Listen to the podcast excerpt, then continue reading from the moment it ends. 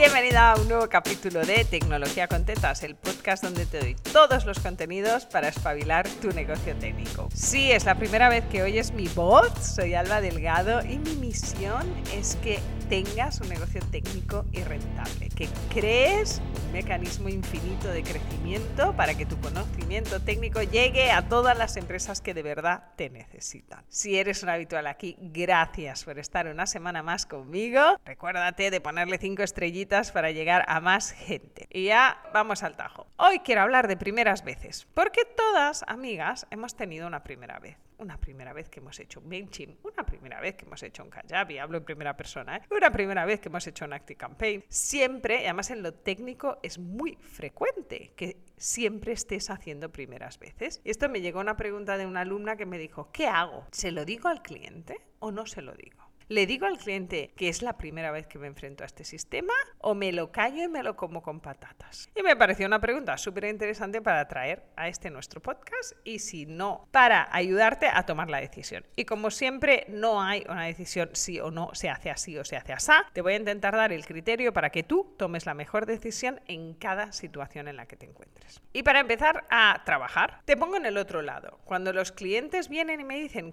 cómo contrato a un proveedor, yo les doy la norma del 3-3. 3-3 es, pídele a este proveedor que te traiga tres clientes que haga más de tres años que tienen instalado este sistema o que están trabajando con ellos o que han trabajado con ellos o que siguen teniendo en marcha el sistema que les pusiste. En temas de tecnología, depende de en qué áreas les permito hacer un 2-2 del estilo inteligencia artificial, pues hombre, hay poca gente que lleve más de tres años, la mayoría de proveedores que te vas a encontrar no llevan tres años y entonces puedes aflojar a un 2-2. Esto es lo que yo les cuento a los clientes que vienen a comprarte a ti. Entonces tenlo en cuenta. ¿Qué les digo yo? Si la persona que tienes delante no te puede dar un 3-3 o un 2-2, no quiere decir que la persona sea mala, sencillamente que es junior. Y esto tiene un precio. Entonces yo no le voy a pagar lo mismo a una persona que me trae un 3-3 súper solvente que a una persona que me trae un 3-3 rascadito porque todos son del último año, o a una persona que es incapaz de traerme a tres clientes que hayan trabajado con ella. No estamos juzgando la capacidad ni la solvencia técnica de este profesional, pero sí estamos jugando su experiencia y la experiencia se paga. Entonces, vuelvo para atrás, cuando tú eres nueva, si eres 100% nueva es una situación, si eres nueva en este sistema es otra situación, así que voy a hablar de las dos. Voy a empezar por él, soy nueva en todo, es mi primer proyecto, soy virgen y vengo al barro técnico. En estas situaciones te recomiendo trabajo y honestidad, es decir, hola, ¿qué tal? La primera vez que vino alguien y me dijo, eh, ¿me pones un Thrive Card? Y pensé, madre mía, no te hago esto en mi vida. Pero no voy y le digo así tal cual. Pues mira, ¿sabes qué? No tengo ni puta idea de cómo va a Thrive Card. Seamos estratégicas. Le puedes decir, oye, mira, ¿qué es lo que es? Además, es la verdad, seguramente. Oye, mira, yo no he montado Thrive Cards, he montado Kajabi, he montado WooCommerce, conozco bien el sector de las escuelas online, conozco bien los carritos de compra, trabajo con Sendowell, he montado tal, he montado tal, he montado tal, pero este en concreto no lo he tocado. Y entonces me interesa como aprendizaje y le hago un descuento. Pues en vez de cobrarle, va a hacérmelo fácil, ¿eh? en vez de cobrarle 1000, pues le cobro 600. Y esos 400 son me los como con patatas por aprender. Y yo normalmente voy yo por delante con el descuento y la explicación. ¿no? De, hey, tal, esta es la situación de no tengo experiencia en este sistema en concreto, es decir, me viene un Flowdesk y yo trabajo con MailChimp y con ActiveCampaign, pero Flowdesk no tengo ni idea, pues ese es el argumentario, ¿no? Es decir, trabajo con todos los demás, los demás funcionan más o menos igual. Si te interesa estratégicamente conocer este sistema, le haces un descuento. Y en general no suele dar mayor problema. ¿Qué pasa cuando soy nueva del todo y no tengo ni idea de nada? Aquí hay dos salidas. Yo he aplicado las dos, alguna me ha salido más bien que mal. Entonces, por ejemplo, yo recuerdo, esto debía ser 2015, 2016, ¿vale? Todavía estaba trabajando y justo acababa de dejar de trabajar y yo me había montado mi propio MailChimp. Montarte lo tuyo propio hace que ya no seas nueva virgen total porque ya has montado el tuyo, ¿vale? Entonces, uno ya has montado, ya no eres cero, eres uno. Entonces yo había montado mi MailChimp y pensé, coño, esto es muy fácil de montar. Pero claro, me he montado el mío. Necesito montar con otra gente.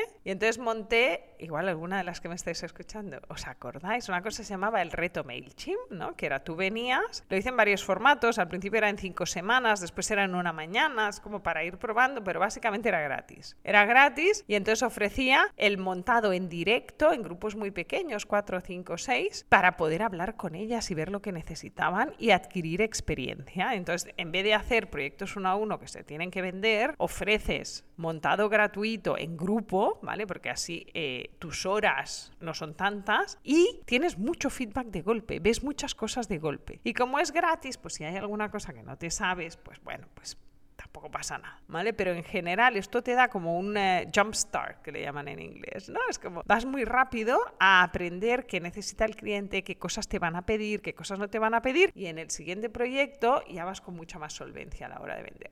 Es como, bueno, pues no tengo clientes de pago, pero he hecho cinco clientes gratuitos para adquirir formación y ahora me siento muy segura con este sistema. Esto es una cosa que yo he hecho, si te sirve la puedes hacer. La otra es ser honesta, pero ahí la honestidad es chunga. ¿no? Es decir, yo he dicho, porque soy una boca chancla, se no me sé callar y se me escapa la verdad por la boca, ¿no? De, es que es mi primer proyecto, pero mi primer proyecto que no he hecho nada más. ¿Qué era mi ventaja? Que detrás de eso podía poner coma, llevo 15 años en el sector, o sea, no he hecho esto de MailChimp, no he hecho esto de ActiveCampaign, pero llevo 15 años en el sector técnico. De algo me valen, o sea, sé cómo piensa una máquina, sé cómo funciona, me apaño bien, sé hacer un buen testing, sé hacer buena documentación, sencillamente no me sé dónde están los botones de este sistema. Entonces, si llevas bagaje anterior, úsalo, aunque este sea tu primer proyecto y va con descuento, como te contaba. ¿eh? Este es mi primer proyecto, voy a aprender contigo. ¿Cómo lo ves? Me parece fantástico, maravilloso. Pues entonces te lo dejo al 50, ¿vale? Y eso te lo comes tú como coste de formación. Si no quieres decir que es tu primer proyecto, ahí hay dos temas, ¿vale? Que es que tu primer primer proyecto, sobre todo si es el primero primerísimo, es que vas muy perdida y se nota. Es decir, tu cliente sabe, aunque tú no se lo digas, que es tu primer proyecto, pero vas más perdida que fue. Y ahí das como mala imagen, ¿no? Es decir, yo siempre intento que penséis qué dirá este cliente de vosotras, ¿no? Y entonces cuando le hable a su, hey, ¿quién te ha hecho esto? Hostia, ha quedado muy bien. Y entonces, ¿qué le va a decir? Y aquí normalmente dices, pues es muy maja, pero era su primera vez y nos ha costado mucho. Yo creo que todavía no está lista para trabajar es decir, no decir las cosas que se ven, a mí me da sensación de poca profesionalidad. ¿no? Yo contrato profesionales que es su primera vez, pero sabiéndolo. Es decir, oye, es tu primera vez, yo te voy a servir de testimonio, yo te voy a poner un review si lo haces bien, pero a otro precio.